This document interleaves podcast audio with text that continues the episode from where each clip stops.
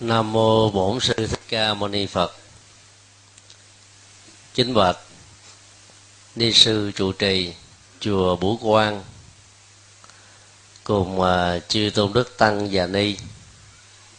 Kính thưa toàn thể uh, quý Phật tử.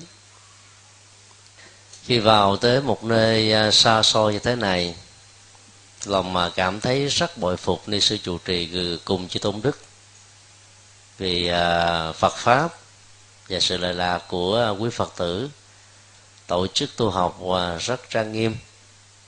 Và quý phật tử ờ, rất là thành kính thể qua sông nước thế này. Có lúc phải tốn tiền nữa mới có được cái ờ, phương tiện qua đến tận bên đây tu học. Thì ngày hôm nay là buổi ờ, sinh hoạt đầu tiên của chúng tôi tại chùa.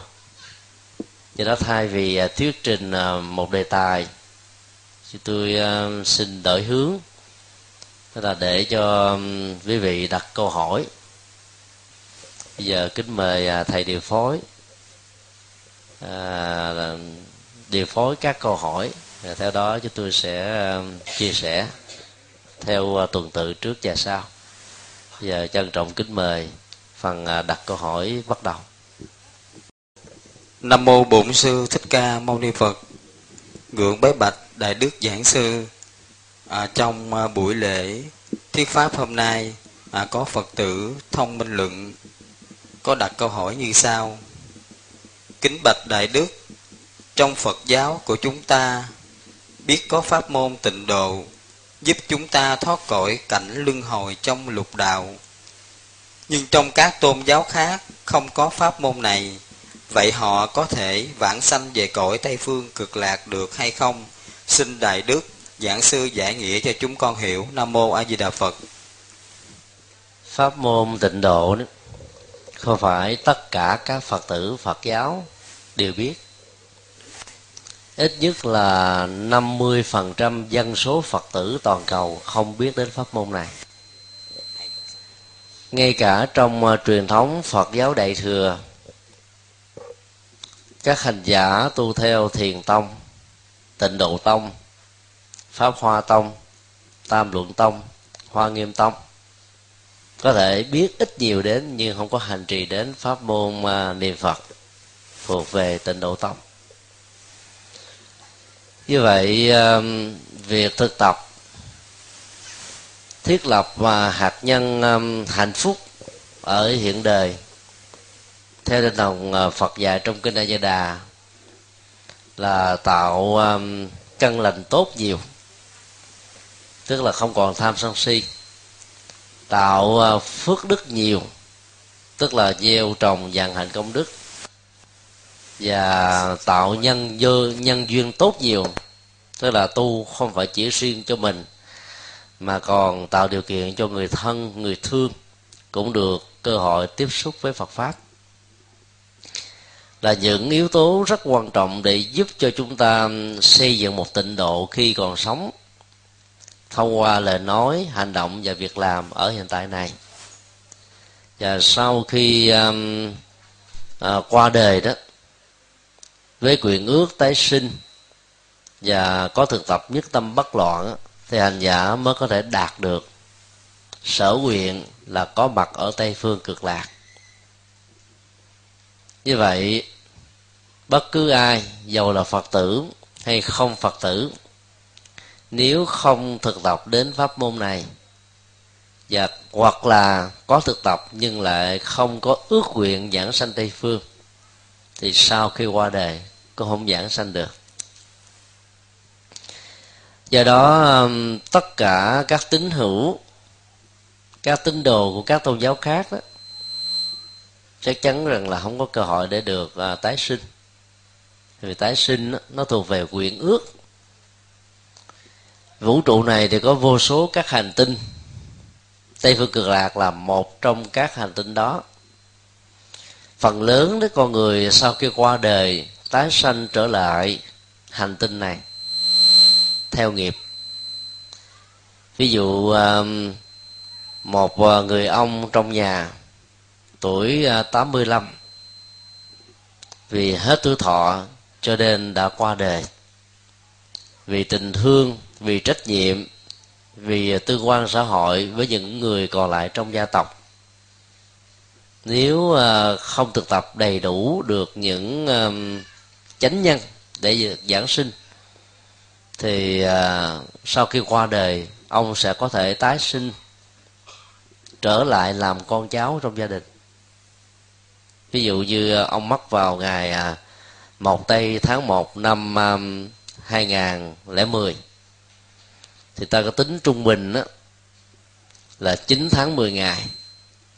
Cộng trừ với sanh non hoặc là sanh muộn, thì à, khoảng từ 8 cho đến 12 tháng, nếu trong à, gia tộc mà có người được sinh ra, mà cá tính của người đó và người ông 85 tuổi này đó có những cái điểm tương đồng với nhau, thì ta có thể đoán biết rằng đó là hậu thân của người ông trong gia tộc.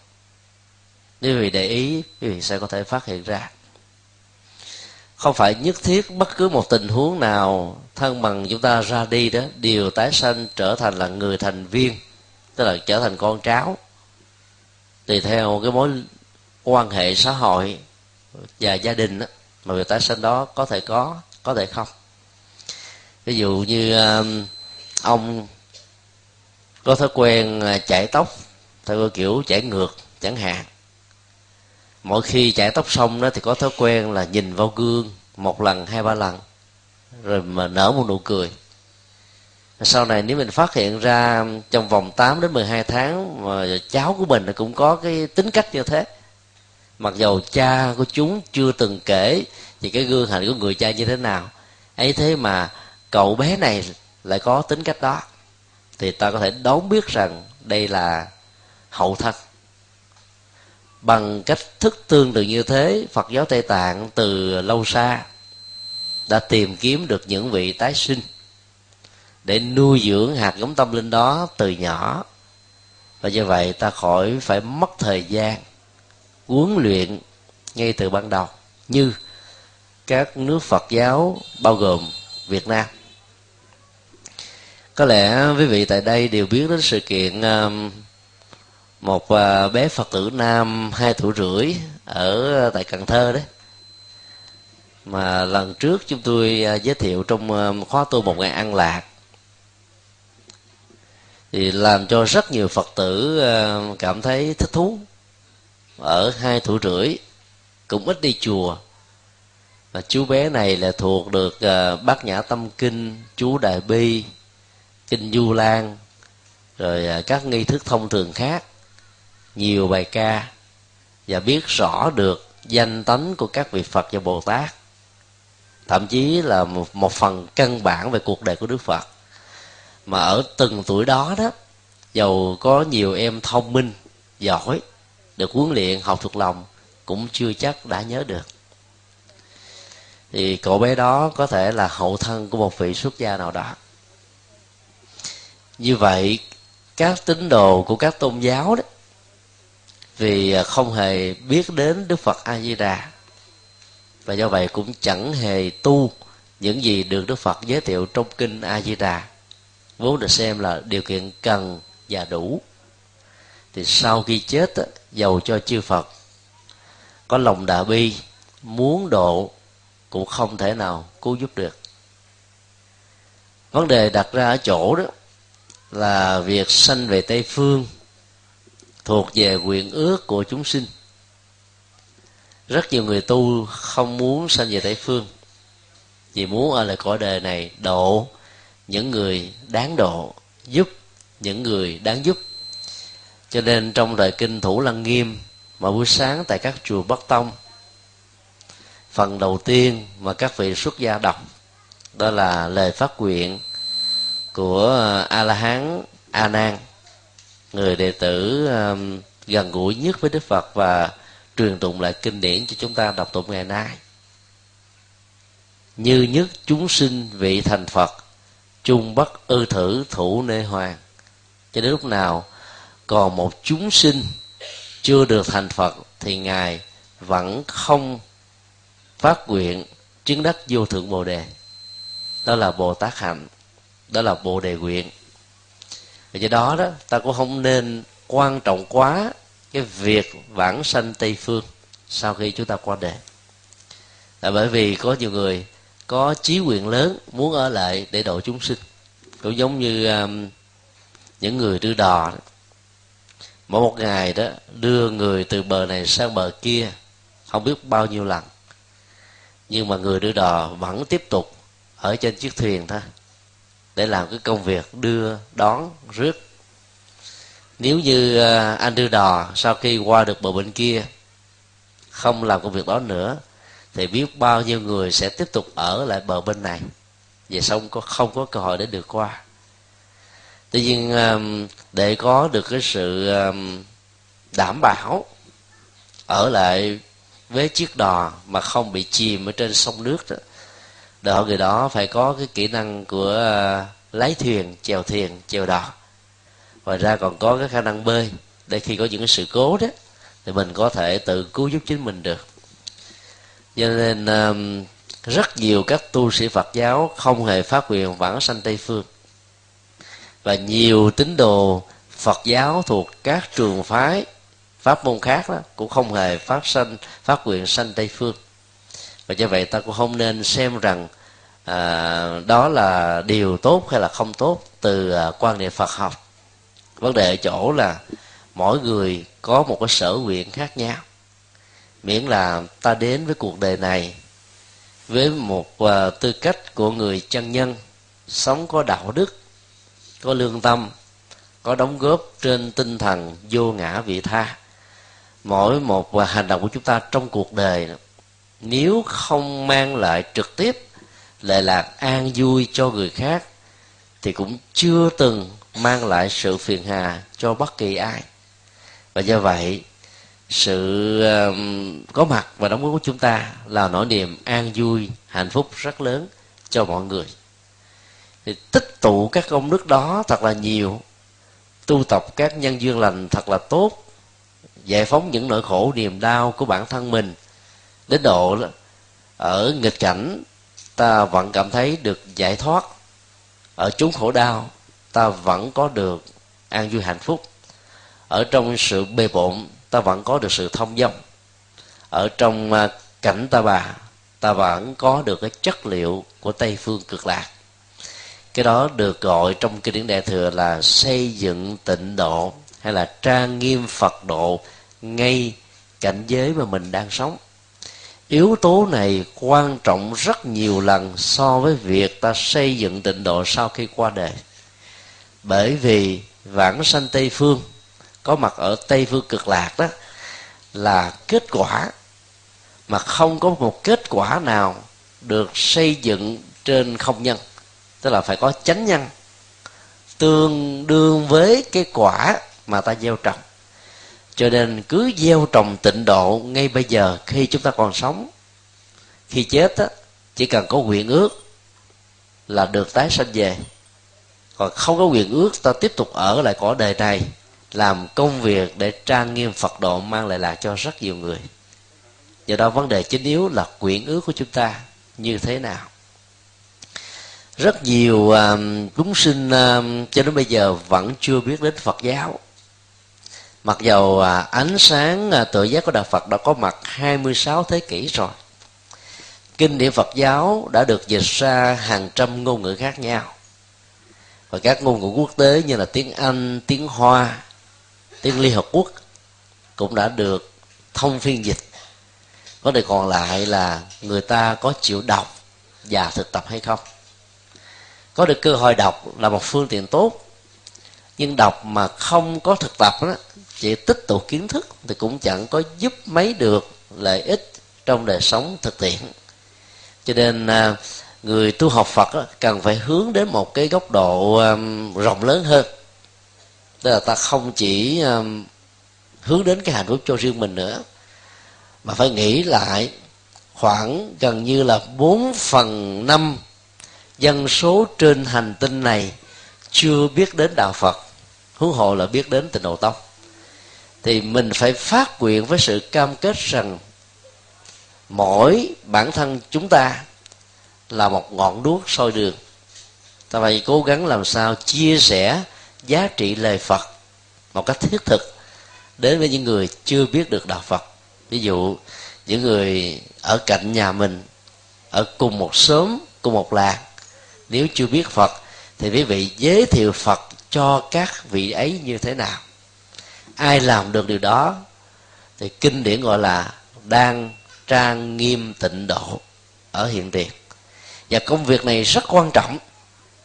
Nếu như đời sống đạo đức của mình không được chuẩn mực cái gương hành của mình không được tiêu biểu và cái cách sống của mình đó, nó không dựa trên tinh thần vô ngã dị tha đó thì làm cho những người chưa biết đến đạo phật đó, có thể có ác cảm với đạo phật thông qua hình ảnh của chúng ta cho nên mỗi một người là một tấm gương mỗi một người là một nhà hoàng pháp. Thì lúc đó đó tịnh độ sẽ có mặt ở làng xã thôn quê nơi sông nước dùng cao quyên ở những khu vực hẻo lánh. Và ai làm được việc như thế đó, thì hành động đó đã mang lại cho mình sự cực lạc rồi cái niềm an vui hạnh phúc rồi. Và ngay cả khi đối diện trước cái sự vãng sinh có thể cũng có người tình nguyện tiếp tục ở ta bà này để làm công việc chưa được hoàn tất. Cho nên vấn đề còn lại là quyển ước và sự lựa chọn của chúng ta thôi. Miễn là ở hiện tại ta được an vui hạnh phúc, thì tương lai giàu tái sinh tây phương hay tiếp tục ở đây, ta vẫn tiếp nối con đường mà mình đã đi qua và tiếp tục sẽ đi. Xin yêu câu hỏi khác đại đức giảng sư. À, trong kinh đức phật có dạy nhất thiết chúng sanh giai hữu phật tánh. Có nghĩa là tất cả chúng sanh đều có phật tánh đều có thể thành phật. Vậy sao có nhiều người niệm phật suốt đời mà không thành phật? Vậy thầy có thể dạy cho chúng con pháp môn nào mau thành phật? Là phật tử của phật tử diệu như. Để được thành phật không phải là chuyện đùa. Những người xuất gia như chúng tôi đó, tu dài trăm kiếp dài ngàn kiếp cũng chưa thành phật nữa. Cho nên à, ước vọng thành phật đó là một điều tốt. Nhưng à, để đạt được nó đó đòi hỏi ta phải à, có sự bền bỉ ở trong tu tập.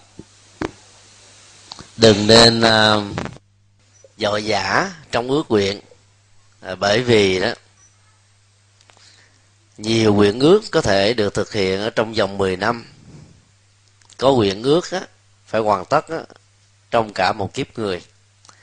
Có nhiều nguyện ước đó phải đến vài chục kiếp về sau đôi lúc cũng chưa ăn chung gì. Do đó à, đừng quá bằng tâm tại sao mình tu gần suốt cuộc đời rồi mà chưa thành được phật. Ở trong kinh đức phật nói đó là mỗi một kiếp thì chỉ có một vị phật ra đề là đủ rồi.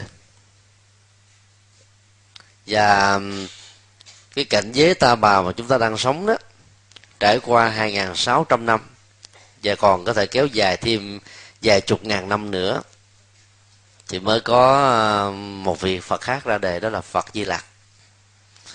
Một quãng thời gian là khá dài, thậm chí là hàng ngàn năm ánh sáng mới có một vị Phật ra đời thì việc mà chúng ta tu không biết khi nào mới thành nói như thế không phải để cho ta chán nản mà phải thấy rất rõ rằng là không nên tạo ra áp lực trong sự tu tập của mình. Bây giờ quý vị thử niệm ờ, danh hiệu của cha hay là mẹ mình. Ví dụ như mẹ tên là à, Nguyễn à, Hạnh Phúc. Ta niệm Nam mô Nguyễn Hạnh Phúc Nam mô Nguyễn Hạnh Phúc ta niệm suốt cuộc đời, ta có bằng được bà mẹ của mình là Nguyễn Hạnh Phúc không? Trở thành được bà không? Chắc hẳn là không, phải không ạ? À? tuy nhiên những đức tính tốt mà bà Nguyễn hạnh phúc làm cho cuộc đời và cho gia tộc đó, ai cũng có thể chia sẻ được và thực tập được. Ví dụ, bà là một người rất có lòng tin tam bảo. Cứ đến à, mỗi tuần à, chủ nhật bà trở về chùa làm con quả rồi dành dụm à, những gì mà mình có được chia sẻ với những người khó khăn. Thậm chí có thể um, truyền sang ấn tống băng đĩa phổ biến kinh sách để giúp cho người chưa biết phật á, có thể cảm nhận được chất liệu giải thoát. Những à, việc làm như thế rất là tốt về phương diện độ sinh. Trong gia đình á, thì bà là một người vợ lý tưởng một người mẹ rất là xứng đáng. Gia đình đó với bàn tay chăm sóc khôn khéo của bà đó, đều được an vui và bình an vô sự. Thì bà là một tấm gương mà tất cả mọi người cần phải làm. Thay vì mình niệm à, nam mô nguyễn hạnh phúc, nam mô nguyễn hạnh phúc, thì ta hãy tìm lấy những đức tính tốt nào của bà để mà học và trở thành bà ngay trong hiện tại này. Những đứa con đó không nên rơi vào tình trạng đó là cha mẹ làm thầy con đốt sách. Là những truyền thống tốt lành của gia tộc đó, ta cần phải phát huy ngày càng tốt đẹp hơn để um, cho giá trị tích cực đó được truyền bá và phổ biến khắp mọi nơi và mọi chốn. Phật tính tức là năng lực giác ngộ vốn sẵn có ở trong uh, mỗi con người. Nó là vốn sẵn có không có nghĩa là nó bằng với giá trị giác ngộ mà một đức phật đã đạt được. Về bản chất đó, thì không khác nhau. Về không gian thời gian là một sự khác biệt cả trời lẫn vực. Cũng giống như ờ, một cái quặng vàng nằm ở dưới lòng đất khác rất nhiều với những cái vàng trang sức phẩm mà ta đã biến nó trở thành là một vật để trưng bày có giá trị trang sức hoặc là cho giá trị làm đẹp cho chúng ta. Cho nên ờ, để có được nó đó ta phải um, tham gia vào uh, công việc luyện vàng. Để biến các vàng thô trở thành là vàng bốn số chín. Đủ năm tháng đủ phẩm chất mà khi đã trở thành vàng thì nó không còn có cơ hội để trở thành những cái tạp chất nữa.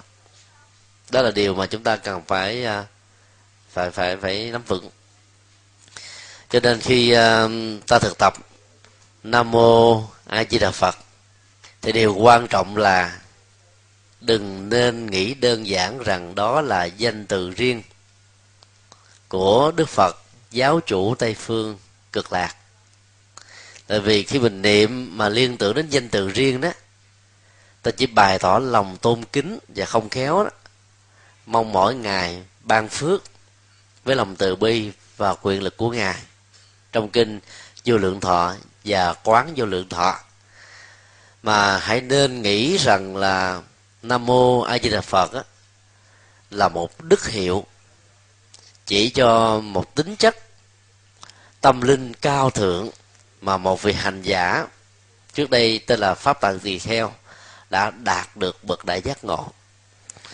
Thì cái tính chất của đức phật a di đà được nêu trong kinh a đà đó là vô lượng thọ và vô lượng quang. Vô lượng quang không phải là ánh sáng hào quang chiếu soi cùng khắp mười phương cõi không giới hạn biên giới hay là liên hành tinh. Mà phải hiểu theo nghĩa triết học Phật giáo đó là tuệ giác, tức là Phật tính đã được hiển bài trong khi đó đó, tất cả chúng ta đều có Phật tính nhưng bị ngủ quên hay là bị nhốt lại trong một cái phòng của cơ thể này và ánh sáng giác ngộ đó đó, mặc dầu vẫn tiếp tục chiếu soi nhưng lại không có cái tác dụng vào trong đời sống thực tế của chúng ta. Thì cái công việc của một hành giả khi à, lần chuỗi niệm nam mô a di đà phật là làm sao đánh thức cái chất liệu phật tính bị ngủ quên đó để trở thành một hiện thực với chúng ta. Công việc đánh thức đó là cả một nghệ thuật. Do đó phải cố gắng liên tưởng cái chất liệu giác ngộ vô lượng quan và công việc niệm phật. Điều thứ hai, vô lượng thọ không nên hiểu theo nghĩa đen, là tuổi thọ của đức phật a di đà là không cùng tận. Đức phật đã nói trong kinh, bất cứ ai hệ có sanh hệ có già, bệnh, già chết, đức phật thích ca lịch sử, người khai sáng là đạo phật, chết ở tuổi 80 đức phật a di đà ở tây phương cực lạc. Sống trong một cái thế giới mà múi giờ khác rất nhiều với địa cầu chúng ta. Mặt trăng mà chúng ta biết về ban đêm đó, một ngày một đêm bằng 30 ngày đêm ở trên địa cầu của mình. Trong một hệ mặt trời mà còn có độ chênh lệch về thời gian như thế, thì việc ta thấy là một ngày một đêm ở tây phương cực lạc bằng hàng trăm năm ở trên hành tinh chúng ta là không phải là chuyện um, phản khoa học. Đó là một sự thật. Cho nên tuổi thọ của đức phật a di đà nếu so với con người trên hành tinh này trung bình là 70 tuổi, là một cái tuổi rất là dài. Đến độ đó, ta đông đo tính điếm cũng hơi khó, cho nên mới gọi là vô lượng thọ. Nói theo cái nghĩa biểu tượng thôi, chứ đừng hiểu theo nghĩa đen. Và bất cứ ai dầu là phật, bồ tát a la hán thánh tăng, cũng đều phải có lúc nhắm mắt lìa cõi đời thôi. Nhưng mà sự lìa của đời của các đức phật á, không có phải là mất hẳn như chúng ta thấy. Như ta đang nghĩ, giống như hiện tượng của mặt trời dắn 12 tiếng về ban đêm ở nửa hành tinh này, thì 12 tiếng ở còn lại, cũng ngay cái giờ đó, ở nửa hành tinh kia, lại là chiếu sáng cho nên bản chất phát quang của mặt trời là không giới hạn, không gian và thời gian. Thì sự tái sinh của các vị phật đó là theo nguyện lực đại từ đại bi, để cứu độ. Do đó các ngài cũng phải trải qua như thế. Như vậy, khi niệm nam mô a di đà phật, ta phải liên tưởng đến cái năng lực bền bỉ kiên trì đối với những cái tốt và tích cực mà chúng ta đang theo đuổi đừng bao giờ để cho năng lực đó bị bỏ quên. Ai làm được hai công việc này đó thì lúc đó ta đang đánh thức đức phật đang nằm ngủ quên trong hành động lời nói và việc làm của mình. Cách tu trì đó mặc dầu chưa thành phật nhưng mỗi hành động á, luôn luôn có phật tính luôn luôn có sự phát quang luôn luôn có tuổi thọ luôn luôn có độ bền và tích tập cái này một cách liên tục từ đời này sang kiếp khác, thì giá trị lệ lạc biết bao nhiêu. Cho nên là đừng nên tạo áp lực rằng tôi phải thành phật trong một kiếp. Hoặc là giả sử có ai hứa hẹn với quý vị rằng đi theo pháp môn này là có thể giác ngộ tức thời một đời thành phật, thì ta cũng biết đó chỉ là những lời khích lệ thôi. Còn nếu họ là những người lừa đảo thì ta không nên theo. Bởi vì cái tâm lý tham, đầu tư ít mà muốn có kết quả nhiều, thỉnh thoảng sẽ làm chúng ta rơi vào những cái cạm bẫy mà con đường thoát ra không bao giờ có. Nhiều giáo phái mới trên hành tinh này thường tuyên bố rỗng rằng là họ là chúa tái thế hay là chúa mới. Cho nên theo họ là có thể trở thành chúa ngay một đời. Và có người nói họ là hiện thân của bồ tát quan âm hay là phật sống. Theo họ, chỉ trong vòng vài năm là tức khắc khai ngộ, thì những lời như thế đều không có sự thực. Đừng nên bị lạc dẫn vào bởi những lời hứa hẹn hảo huyền mà không có thực chất cho nên tốt nhất là đừng ăn những chiếc bánh vẽ mà hãy thấy rất rõ rằng là mỗi hành động lời nói việc làm sự tạo của chúng ta mang lại an vui hạnh phúc như là một chánh nhân, thì trước sau gì ta cũng trở thành chánh quả. Đừng để cho yếu tố thời gian xuất hiện như là một áp lực. Cái đó nó làm cho tâm của con người trở nên rất mệt mỏi và không khéo, bị rơi vào những con đường tà hay là những tôn giáo không có lối thoát là điều mà hàng phật tử cần nên tránh. Kính chúc tất cả an lành. Xin điều câu hỏi khác. Kính bạch đại đức giảng sư à, đây là câu hỏi của phật tử thiện tâm. Trong kinh dược sư lưu ly bổn nguyện công đức ngài có nói cõi tịnh độ lưu ly của đức dược sư. Trong kinh đại bủ tích ngài còn có nói cõi tịnh độ, diệu hỷ của bất động như lai. Trong kinh di lạc thượng sanh, ngài còn có nói đến cõi tịnh độ đau sức của đức di lạc vậy ba cõi trên đây là cõi tịnh độ.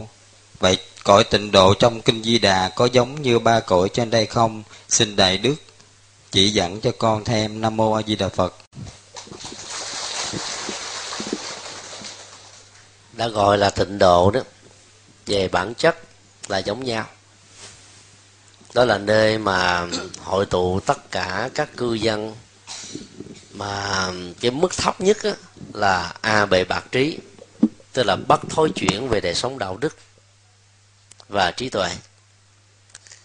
Cho nên vấn đề ở chỗ đó là hành giả có duyên với phật nào thì nên tu tập theo pháp môn được đức phật đó giới thiệu qua lời à, hướng dẫn của đức phật thích ca lịch sử. Kinh à, dược sư mô tả về à, thế giới à, đông phương của đức phật dược sư. Và thế giới đó đó các hành giả cần phải à, thực tập dược chất tâm linh để trị những cái bệnh phiền não cho mình. Thông qua đó chia sẻ để giúp cho người khác vượt qua nỗi khổ và niềm đau. Là một cái thế giới mà tại đây đó những sự đối lập được hiểu không phải là sự loại trừ, mà là điều kiện để bổ sung cho nhau. Và do vậy, hai vị đại đệ tử nổi tiếng nhất của đức phật, dược sư, một vị có tên là nhật quang biến chiếu, và vị còn lại là quyệt quang biến chiếu. Nếu để ý thì chúng ta thấy rằng là nhật là mặt trời quyệt là mặt trăng mà trong vũ trụ này đó, mặt trời, mặt trăng gặp nhau thì sẽ tạo thành hoặc là nhật thực, hoặc là quyệt thực. Cái này đú cái kia cái kia ăn cái nọ. Ảnh hưởng đến mùa màng, sức khỏe và sự sống của hành tinh. Ấy thế mà hai vị bồ tát này đã gặp nhau ở mẫu số chung, đó là quan và biến chiếu. Quan là ánh sáng tượng trưng cho trí tuệ biến chiếu đó là sử dụng nó để soi đường cùng khắp mọi nơi và mọi chốn. Như vậy là trong những cái đối lập nếu ta biết tìm cái điểm chung đó thì sự mâu thuẫn sẽ được giải trừ. Và do vậy đó mỗi bên sẽ đóng góp cái phần tích cực và sở trường của mình để làm cho cả hai trở thành một tổng thể hoàn uh, gọi là hoàn hảo và đó được xem là dược chất tâm linh của đức phật dược sư. Do đó trong một gia đình vợ và chồng tượng trưng cho âm và dương. Nếu không khéo thì hai người có thể có tánh người thì nước kẻ thì lửa người ánh sáng kẻ ban đêm người uh, tánh uh, cương kẻ tánh nhung thì à, một bên á thì kháng cự một bên á thì bảo vệ do đó rất khó được hạnh phúc. Nếu chúng ta thấy rằng là âm và dương đó như là một sự hỗ trợ bổ sung cho nhau, thì yếu tố thành tựu sẽ um, đón chào với tất cả chúng ta. Học theo gương hạnh của đức phật dược sư thì ta đang xây dựng một tịnh độ đông phương trong ngôi nhà của mình. Và khi chết nếu ta có um, chí nguyện mong mỏi được vãng sinh hội tụ được các yêu tượng như vừa nêu, và cộng thêm một số điều kiện khác ở trong kinh dược sư. Quý vị có thể được tái sanh về cảnh giới của đức phật dược sư. Hoặc nếu như ai đó sử dụng cái năng lực, trí tuệ của mình, làm chủ các giác quan trong việc mắt thấy, tai nghe, mũi ngửi, lưỡi nếm, thân xúc chạm, ý hình dung, mà chỉ đơn thuần là sự thấy, nghe, ngửi, biết, không để cho ý thức nhị quyên can thiệp vào không để cho cái tôi lộng hành, không để cho cái ngã sở hữu trở thành là một chướng ngại vật. Vượt qua tất cả mọi trở ngại và thách đố trong cuộc đời, thì vị đó đang thực tập theo hạnh nguyện của Phật Di Lặc tương lai. Và do vậy đó, cảnh giới tái sanh nếu vị đó muốn sau khi qua đời, đó là cảnh giới của Đức Phật Di Lặc. Và khi mà ta vãng sanh về cảnh giới của các ngài rồi thì cái ờ, yếu tố thanh tịnh cõi tâm, rũ bỏ muộn phiền, vượt qua những chướng như thực thách cũng đều giống y nhau. Phương pháp thực tập thì có khác, nhưng mà kết quả của sự thực tập đạt được đó là giống nhau, tức là trở thành một người thánh từ một con người phàm. Có được an vui hạnh phúc từ những nỗi khổ niềm đau. Sử dụng các cái dữ liệu của ta bà vốn rất nhiều thách đố trở thành là các yếu tố để xây dựng tịnh độ ở hiện tại và trong tương lai. Lệ thuộc hoàn toàn vào quyển ước của chúng ta. Ngoài ra còn có à, à, cảnh giới bất động của đại nhật như lai mà phật giáo tây tạng hướng về vân vân. Như vậy là nói tóm lại đó cảnh giới tịnh độ của các đức phật thì vô số. Đức phật chỉ nói một số cảnh giới thông thường cho chúng ta thấy thông qua các bản kinh dài còn trong kinh dạng phật, mà các chùa bắc tông thường sử dụng vào những cái tháng an cư kiết hạ đó, quý vị thấy là mỗi một vị phật có một thế giới, một thế giới có phương pháp tu, cảnh giới đó được trang nghiêm thanh tịnh, bằng tâm, hành động, lời nói, việc làm, dấn thân, phụng sự của các chúng sinh cư dân đó. Và do vậy, ta có một cái cánh cửa rất mở rộng để được quyền lựa chọn cảnh giới mà ta sẽ được tái sinh. Cũng giống như quý vị khi đi vượt biên á, lúc mà tình trạng vớt người vượt biên vẫn còn đó, thì quý vị sẽ có được cái cơ hội đăng ký hoặc là đi nước này, nước nọ, nước kia. Rồi tùy theo cái điều kiện ta hội đủ. Mà cái nước ta mong mỏi, ta sẽ có cơ hội là được đưa về tất cả cái đó nó lệ thuộc rất nhiều đến cái sự thực tập của chúng ta. Cho nên các hành giả có thể ờ, phát nguyện vãng sanh về bất cứ một cảnh giới của đức phật nào. Điều quan trọng nhất phải thấy rất rõ rằng là để trở thành là một cư dân tịnh độ, giàu là tịnh độ của đức phật nào, thì tâm của mình phải được thanh tịnh. Nghĩa là tham sân si, ba độc tố quan trọng nhất cần phải được chuyển hóa và những loại phiền não dây mơ rễ má của nó cần phải được chặt đứt gốc rễ không có thể tái sinh hay là phục hồi. Cho nên lúc đó, đó hành giả muốn vãng sanh ở cảnh giới nào thì cũng được tội nguyện như ý. Cho nên tu theo phật ta có rất nhiều cảnh giới để về. Và do vậy đó nó rộng mở hơn rất nhiều so với ta đến với các tôn giáo khác. Mà trên thực chất đó, con đường tâm linh thì không có chỉ có con đường của nhân đạo thôi. Và do vậy cũng không thể nào trở thành là một bậc giác ngộ. Chính vì thế mà trong kinh trường bộ, đức phật đã xác định ngoài bát chánh đạo không có một sa môn đích thực, ngoài tứ diệu đế không có con đường giải thoát tích cực hay là đích thực. Nói một cách khác, đức phật gián tiếp muốn cho chúng ta biết rằng là muốn trở thành một bậc thánh từ người phàm, chúng ta trước nhất phải là những người thực tập bát chánh đạo. Như vậy, dầu là phật tử hay là không phật tử mà nếu không thực tập bát chánh đạo thì không thể nào thành tựu được một quả vị gì. Và do đó cũng không thể nào được giảng sanh về bất kỳ một phật độ nào. Những người hành giả tu tịnh độ phát triển rất mạnh về chánh niệm và đặc biệt lấy đối tượng danh hiệu phật làm đối tượng để quán chiếu. Khi chánh niệm được thành tựu thì ta có được chánh định trí tuệ theo đó được phát sinh. Đồng hành với chánh niệm này các hành giả còn phải phát triển tránh tư duy chánh kiến rồi à, à, chánh ngữ chánh nghiệp chánh mạng chánh tinh tấn vân vân. Đồng lúc đó phải hội đủ hết các yếu tố thì mới có thể được giảng sanh. Còn nếu ta chỉ tu đơn thuần à, một sự chân chính ở trong bát chánh đạo không thì có con đường đạt được kết quả giảng sinh là còn rất dài. Do đó ờ, các hành giả tu tịnh độ có được cơ hội học được nhiều pháp môn ta tổng hợp tất cả những cái à, cao xa quyền diệu trong triết lý đệ thừa để thực tập và hành trì. Cho nên kết quả cũng theo đó mà đạt được như ý muốn. Xin yêu câu hỏi khác. Kính bạch đại đức giảng sư à, đây là câu hỏi của phật tử minh thành. Cõi ta bà thì có thật còn cõi tây phương cực lạc có thật hay không? Hay chỉ là phương tiện? Nếu có thật sao chúng sanh không sanh về cõi cực lạc tây phương? Ở sướng hơn sao sanh về cõi ta bà này làm chi cho đau khổ? Xin đại đức giải nghĩa cho chúng con hiểu. Sau năm 1975 người Việt Nam đi vượt biên và mấy chục năm qua đó thì Việt Nam có mặt ở khắp năm châu bốn biển.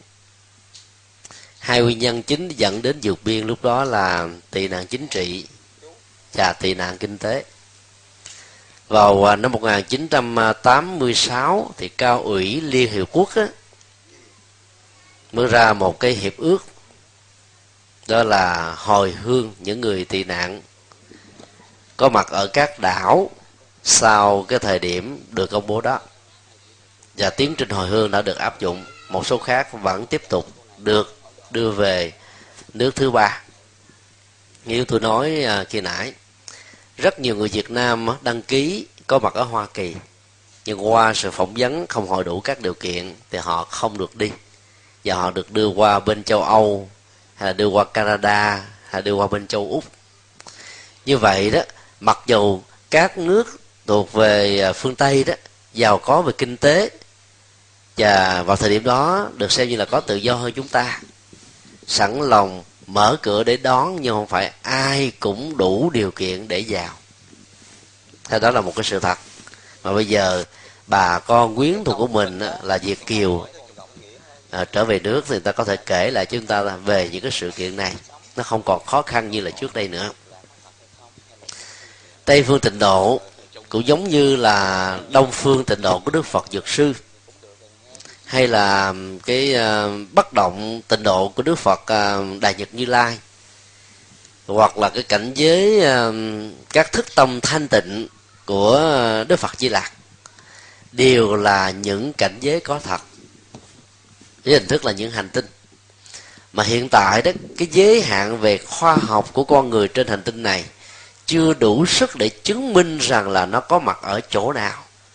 Ngoài, cái mô tả rất là đại thể trong kinh địa Phật giáo, đó là cách đây là bao nhiêu năm ánh sáng về phía tây, có một thế giới và nơi đó Đức Phật A Di Đà là giáo chủ thôi.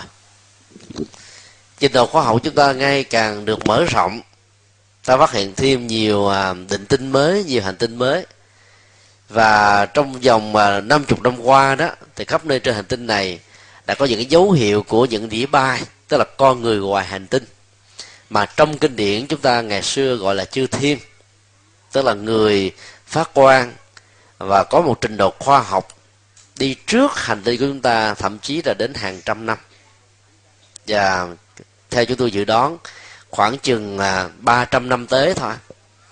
Thì cái kiến thức về liên hành tinh có sự sống con người ở những nơi xa xôi với chúng ta hàng ngàn năm ánh sáng vẫn có thể truy cập ra được hết. Đến lúc đó đó, thì cái việc mà xác định rằng là có cảnh giới của phật này, phật kia không còn mấy khó khăn lắm. Vấn đề đặt ra là, thế giới đó là có thật. Nhiều người mong muốn thực tập mà tại sao không phải mấy ai cũng được tái sanh về? Muốn là một chuyện đạt được là một chuyện khác. Là những người nông dân đó thì có ai không muốn rằng là vụ mùa của mình là trúng đâu? Tại vì ta đầu tư bằng vốn rồi tiền phân công sức làm suốt cả gần một năm trời. Hay là ít nhất cũng phải là dài ba tháng. Mà nếu như có vài cái cơn uh, sương mốc chứa đầy muối thì hoa màu được xem như là tiêu hết vì đó, năm đó hay là vụ mùa đó, ta phải bị thiếu nợ. Nhiều người nông dân ở ấn độ sau những vụ mùa trở thành là những kẻ điên tiết lên. Và có một số người chịu không nổi sự thua lỗ đã phải tự tử mà chết.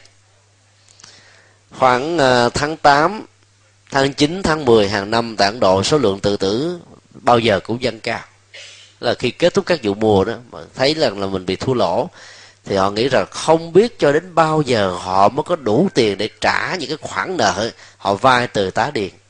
Cho nên chọn cái chết. Nhưng mà không ngờ rằng cái đó đó đẩy gia đình của họ lâm vào hoàn cảnh khốn đốn nhiều hơn. Vì người nữ ở ấn độ lệ thuộc vào người chồng. Đó là một sự ờ, quyết định rất là sai lầm và tai hại. Muốn mùa màng được trúng, ấy thế mà thỉnh thoảng vẫn phải bị thất bại. Vì yếu tố của thiên tai môi trường, khí hậu và hiện nay hâm nóng toàn cầu như là một mối đe dọa mới cho chúng ta. Tương tự, cái việc mà chúng ta muốn phát nguyện sanh về cảnh giới phật này, phật nọ đó, ta đôi lúc không làm đúng hết những gì đức phật đã dạy. Mình làm sơ sơ thôi, tu tành tàn đó. Ví dụ như à, các vị pháp sư từ độ tông thường à, khích lệ chúng ta một câu như thế này. Niệm phật một câu, phước tăng vô lượng, lại phật một lễ, tội diệt hà sa hầu như ai cũng thuộc lòng, phải không ạ? À? nếu đó là một cái câu mô tả sự thật á cái lẽ là quý vị không cần tu nhiều. Chỉ cần à, một tháng tới chùa một lần, một ngày trọn vẹn niệm cho niệm phật là phước của mình xài, mấy trăm kiếp sau chưa hết. Đâu có đơn giản thế. Và điều đó là phi nhân quả, không thể nào có được. Mà các vị thầy tu vẫn thích nói khích lệ, bởi vì có nhiều người cái gì mà nghe nó dễ ta mới làm còn nghe nó khó quá ta rút lui. À, ta vẫy tay chào với đức phật. Cho nên phương tiện không phải là một sự hư dối mà phương tiện là một nghệ thuật để làm chúng ta không nản chí thắt lòng bỏ cuộc nữa chừng. Trong kinh diệu pháp liên quan đức phật cũng đưa ra cái phẩm quá thành dụ. Mô tả về cái con đường giác ngộ chia làm ba giai đoạn. Giai đoạn một ba mươi ba phần trăm. Đó là thánh quả a la hán giai đoạn hai sáu mươi sáu phần trăm đó là thánh quả bồ tát giai đoạn của ba là một trăm phần trăm đó là phật quả giác ngộ trọn vẹn. Nhưng mà bây giờ chúng sinh đó, nghe nói đến phật quả năm ngàn người đứng dậy bỏ hội trường ra đi nghĩ rằng là đức phật thích ca già rồi lẩm cẩm rồi nói chuyện không có sự thật rồi cho nên họ lặng lẽ không muốn nghe đức phật nói nữa đức phật thấy thế, đức phật phải phương tiện, chia ra tam thừa. Mục đích vẫn hướng dẫn chúng ta trở về nhất thừa là sự giác ngộ, phật tính thôi. Nhưng mà nói con đường nhất thừa, có lẽ là nhiều người bỏ cuộc là không nổi. Thì cái việc mà tu pháp môn tịnh độ, thực ra không có dễ tí nào. Khi nãy chúng tôi nêu ra ba yếu tố ở trong kinh a di đà, đức phật nói, bất chỉ thiểu thiện thiện căn phước đức nhân duyên đắc sanh bị quốc phần lớn các vị giảng sư tịnh độ không muốn phân tích cái này. Vì sợ nói thật ra đó, quý vị ngán không dám tu. Thứ nhất là căn lành tốt nhiều. Căn lành không phải là người mới sinh ra thích ăn chay là có căn lành. Đó là cái chuyện nhỏ thôi. Không có gì quan trọng á. Mà là chuyển hóa hết, trọn vẹn tham sân và si. Chuyển hóa được tham sân si vì trở thành là a la hán rồi và người tu đó tu nhiều khi vài chục kiếp mà cũng chưa hết được tham sân si. Huống hồ là người tại gia. Như vậy phải hết tham sân si hay tối thiểu đó là phải uh, có được cái căn lành không còn tham sân si ở mức độ nhiều thì mới đủ được điều kiện để được giảng sinh. Đó là điều kiện một. Điều kiện hai là tu dạng thiện công đức nhiều. Lâu lâu quý vị cúng nể chuối cho phật. Đâu có thấm béo gì đâu. mà mong mình trúng số độc đắc. Lòng tham vô số không đáy làm sao mà được giảng sinh tây phương? Sẽ về tây phương lúc đó ta ta bà sẽ làm ô nhiễm cả tịnh độ của đức phật hay di đà nữa.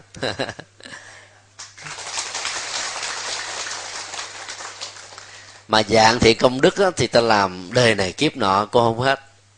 Mà quan trọng nhất là như Đức Phật nói trong kinh pháp cú 183 là làm tất cả điều thiện, dứt tất cả điều ác, giữ tâm bí thanh tịnh là tinh hoa Phật dạy.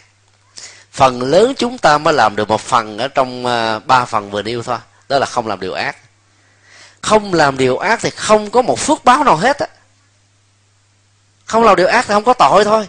Không làm điều ác thì không bị luật pháp sờ cổ, không bị thiên hạ quyền rủa, không bị xã hội cô lập không bị ờ, người ta chửi bới hết. Thì đó cũng là cái căn bản của đời sống đạo đức. Cái điều thứ hai là phải làm các việc lành. Làm các việc lành thì nhiều lắm. Có nhiều người chỉ có niệm phật không đâu làm việc lành gì đâu. Làm sao mà được giảng sanh tây phương? Ta phải làm việc lành nữa chứ. Tại vì mỗi một đức phật đều có danh hiệu minh hạnh túc minh là trí tuệ. Hạnh á, là việc lành. Cái đức hạnh sự giới hạnh trọn vẹn đầy đủ. Thế mới trở thành là phật một bậc đáng cúng dường đáng quy ngưỡng chứ. Bởi vì chỉ có tu tịnh không mà không có làm một cái phước báo nào hết. Làm sao đủ được cái uh, danh hiệu là minh hạnh túc một trong mười danh hiệu của tất cả các đức phật. Cho nên á thà ta hiểu cho nó rõ tôi đây đến chốn phải làm một cách rốt ráo thì ăn chắc mặt bền hơn là nghe những cái lời phương tiện. Nghe là phương tiện mình tu tà tàn tu tà tà tôi chỉ chơi thôi. Cũng nghĩ được giảng sinh nhưng mà rốt cuộc khi đến, bị trả về. Vì không đủ điều kiện. Có làm giấy tờ giả cũng không vô được. Bởi vì tây phương không bị hối lộ. Điều thứ ba là nhân duyên tốt nhiều. Nhân duyên là môi trường điều kiện hoàn cảnh. Cái vì phải làm sao cái nhà của mình trở thành như là tịnh độ vậy đó. chồng trở thành gương mẫu, vợ là mẫu mực, con cái ăn học đến đây đến chốn là người chân chất. Nó là một tịnh độ mẫu mực. Người ta phải xây dựng những tịnh độ đó ở làng, ở xã đó. Làm những cái phong trào tu học như thế nó được tăng lên. Thế vậy là mình tạo môi trường tốt cho thiên hạ. Thế vậy là cái yếu tố thứ ba là phải tu cho tha nhân. Phần lớn chúng ta mới tu cho bản thân mình thôi. Còn tu cho tha nhân, dấn thân lộ sinh mình chưa có, thì cũng không đủ điều kiện để giảng sanh tây phương tịnh độ. Đó là ba điều kiện. Điều kiện thứ tư đức phật dạy phải quán chiếu gió thoảng mây bay suối chảy thông reo chim hót liêu lo đều là pháp âm vi diệu tuyên xuất tứ diệu đế bát chánh đạo. Rồi uh, bảy yếu tố giác ngộ và nhiều phương pháp thực tập khác. Mà nếu mình không có sự quán chiếu như thế thì ta không có thể nào thanh lọc được phiền não vượt qua được chướng ngại để trở nên thanh tịnh hoàn toàn ở tâm. Thế làm sao được giảng sanh tây phương? Và cuối cùng đó là niệm phật nhất tâm bất loạn. Phần lớn chúng ta niệm mà vẫn kỳ loạn niệm mà vẫn còn đa tâm. Đang có mặt ở tại chùa tay thì cầm chuỗi lần miệng thì niệm nam mô. Nhưng mà có tâm đang du lịch ở đà lạt. Lâu lâu có niệm nam mô a di đà lạt.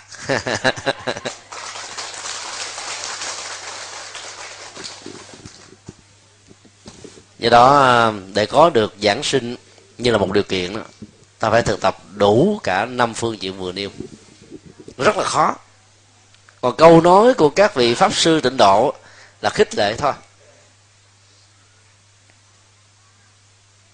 Cho nên chúng tôi đề nghị là các hành giả tịnh độ tông á, nên đọc một cách nghiêm túc kinh a di đà.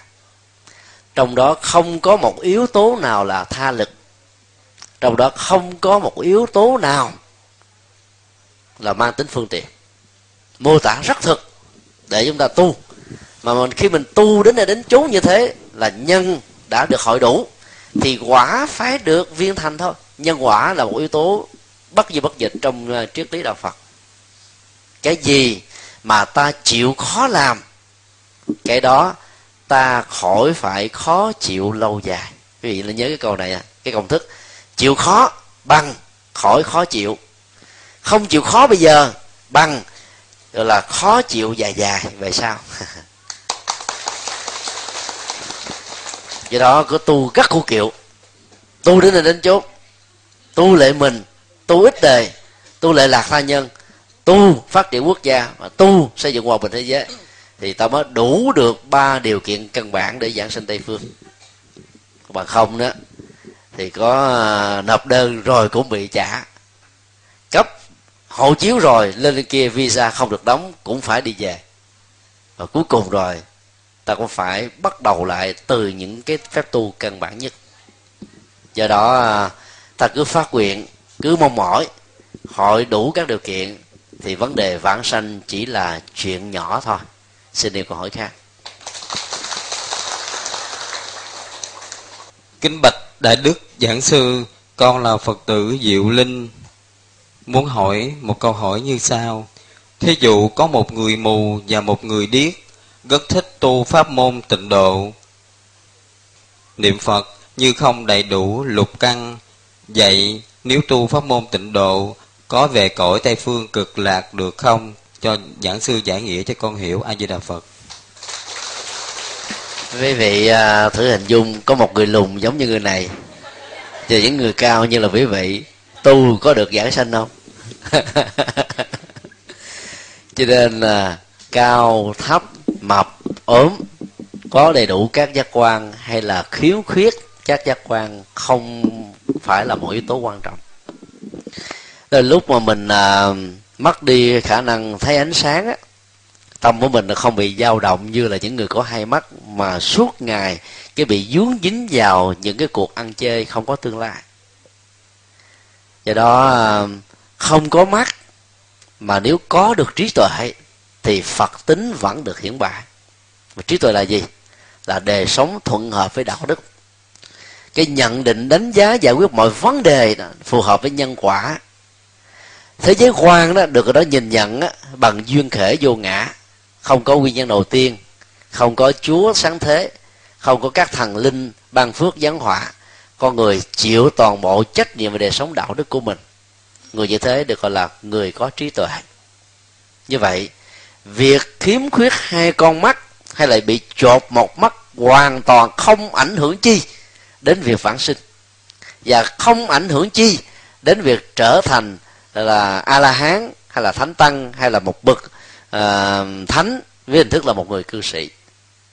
Ở trong thời đức phật đó cũng có nhiều vị độc giác phật là bị mù mắt hay là bị chột mắt cũng có những vị ờ, độc giác phật là những người bị điếc. Và thậm chí có người luôn là vừa đuôi, vừa điếc nữa mà vẫn giác ngộ vừa thừa cho nên, vấn đề giác ngộ là cái tiến trình chuyển hóa tất cả các phiền não. Mà khi mà nó không còn một manh mối nào hết của phiền não nữa, người đó được gọi là người giải thoát thôi. Do đó, đừng nên mặc cảm về thân phận. Sáu giác quan không được lành lẹn.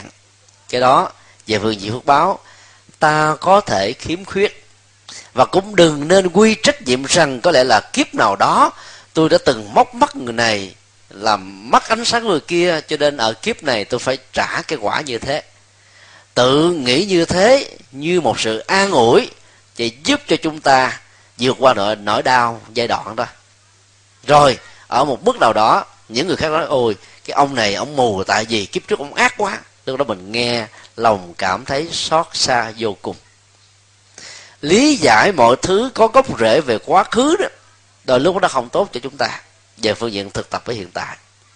Và đức phật đã nói rất rõ ở trong kinh trường bộ bất cứ một người nào lý giải rằng là hạnh phúc và khổ đau của họ ở hiện đời đều có gốc rễ của quá khứ, thì người đó sẽ không bao giờ phát khởi lên một ý niệm với sự nỗ lực chân chính để làm mới chính mình có rất nhiều tình huống á, nó thuộc về quả của một nhân quá khứ. Cũng có rất nhiều tình huống nó thuộc về quả và nhân của hiện tại thôi không liên hệ gì đến quá khứ hết á. Như vậy mà ta không chịu nghĩ đến mà cứ đổ lỗi cho quá khứ thôi. Và khi đổ lỗi càng nhiều cho quá khứ vì càng bị bế tắc chừng đó.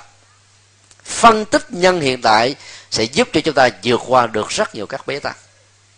Ví dụ à, hồi tết năm 2008 nghìn có một phật tử à, thân tín đến chùa giác ngộ tới thăm chúng tôi. Và à, nói chuyện một hồi lâu à, cô phật tử à, 60 tuổi hoài mới hỏi rằng là nãy giờ thầy nói chuyện tôi thầy có thấy cái gì của tôi không? Thì tôi nói ủa thấy cái gì là thấy sao? À, mình không biết là cổ muốn nói cái gì. Tại vì nói chuyện thì phải nhìn nhìn mắt của nhau. Cho nói là thầy ơi tôi bị đuôi hết một con rồi. Nhưng mà thấy con mắt là vẫn bình thường thôi hỏi làm sao cô bị đuôi hết con. Nó nói là vì tôi ờ, quen ờ, cấp lớn rất là nhiều. Ờ, Tết đó, đi ra ngoài đường bụi văng vào trong mắt về không kịp nhỏ à, nước à, vệ sinh mắt cho nên nó làm mắt khó chịu phải nhập bệnh viện. Và người ta đã chuyển từ qua bệnh viện thống nhất là một trong những bệnh viện à, à, của những người quan tỏa chức lớn mà. Và người thân của cô đó đã gọi điện thoại nhắn gửi các ông ship. Và các ông ship đó nhắn gửi cho ông giám đốc của bệnh viện. Ông giám đốc bệnh viện phải nhắn gửi cho ông trưởng khoa về mắt. Ông trưởng khoa về mắt nhắn gửi cho cái ông bác sĩ mổ mắt. Nhiều sức ép quá. Cho nên lúc mổ xong thay vì ta phải cho uống cái thuốc gì đó, ông này ông cho uống lộn thuốc cho nên là máu nó dâng lên ở trên con mắt nhiều quá, làm cho bà bị mù. Cái đó nó đâu có nhân quá khứ gì đâu. Đó là sự bất cẩn hoàn toàn ở hiện tại. Có nhiều chứng bệnh nó không đáng gì hết trơn. Mà mình gỡ gấm nhiều quá làm ta bị mất tự tin đi. Sức ép nhiều quá. Mổ thành công, chữa bệnh thành công thì không có tăng thêm danh tiếng gì, tại vì đó là cái bệnh thông thường. Nhưng mà nếu không có được cái kết quả là bị tai tiếng, bị kỷ luật, rồi bị quở trách, bị đủ thứ hết trơn á, cho nên làm cho ta mất đi sự bình tĩnh và đó là cái nguyên nhân chính dẫn đến tình trạng một người bình thường mà trở thành đuôi hết một con. Cho nên à, khi phân tích về mọi vấn đề diễn ra với cuộc đời chúng ta ta phải khéo lấy như thế. Thấy rõ đây là nhân hiện tại, quả hiện tại hay là quả hiện tại mà nhân thuộc quá khứ. Những gì mà ta chưa có thể kiểm chứng được thì ta khoan dội kết luận rằng nó là quả của một cái đã diễn ra trong quá khứ. Do đó không nên tạo ra những cái lý giải an ủi. Trở lại vấn đề bị nuôi bị điếc từ lúc mình lọt lòng nó có nhiều lý do. Ví dụ như là cha mẹ trong giai đoạn uh, mang thai đó ăn uống những cái loại thực phẩm lỡ mà nó ảnh hưởng xấu đến sức khỏe thì cũng có thể dẫn đến cái sự tật quyền về các giác quan. Cũng có. Hoặc là bị ảnh hưởng độc tố diễn ra trong giai đoạn đó ví dụ như chiến tranh chất độc màu da cam cũng có thể ảnh hưởng trực tiếp đến các giác quan của đứa con trong bào thai. Mặc dù người mẹ không bị, nhưng mà đứa con lại bị. Và nhiều yếu tố khác nữa. Báo chí ngày nay đưa chúng ta rất nhiều tin. Có làng là gần như là 80% cư dân ở đó trở thành là người mù. Chúng tôi quên tên à. Còn ở làng bên sóc trăng đó, có một cái ờ, làng phần lớn người ta là bị mù hoặc là bị cưa mắt. Là bởi vì cư dân ở làng này sống bằng cái nghề ờ, là ờ, thu hoạch cái uh, tỏi á, với là củ hành tây. To. Mà hành tây rất độc cho con mắt và sức khỏe của con mắt. Ở đó thì gió nó thổi bốn mùa. Cho nên là khi làm á gió nó mang những cái độc tố này và những người làm không có vệ sinh mắt kỹ lưỡng. Nên kết quả là ở cái tuổi 50 là bị cườm không bị cừa không mổ thì dẫn đến là bị mù lòa và không thấy rõ rằng là cái nguyên nhân chính là do mình gắn liền với cái nghề của hành hoặc là sống ở trong một cái làng mà cộng nghiệp của hành nó, nó quá lớn. Ta chỉ cần di về đến chỗ khác là đâu còn bị chứng bệnh này nữa đâu. Cho nên phân tích nhân quả hiện tại giúp chúng ta giải quyết được rất nhiều vấn đề. Và do đó không nên mặc cảm tự ti về một cái khiếm khuyết nào đó của cơ thể. Biến cái sở đoạn thành một sở trường đó sẽ làm cho chúng ta thành công nhiều hơn những người khác. Những người bị mù đó giỏi về âm nhạc. À, bởi vì khi con mắt không nhìn thấy thì tất cả các cái nhạy bé của giác quan tập trung vào lỗ tai. Cho nên đó, độ thẩm thấu về âm thanh làm cho họ có thể chơi được năm bảy loại nhạc cụ khác nhau.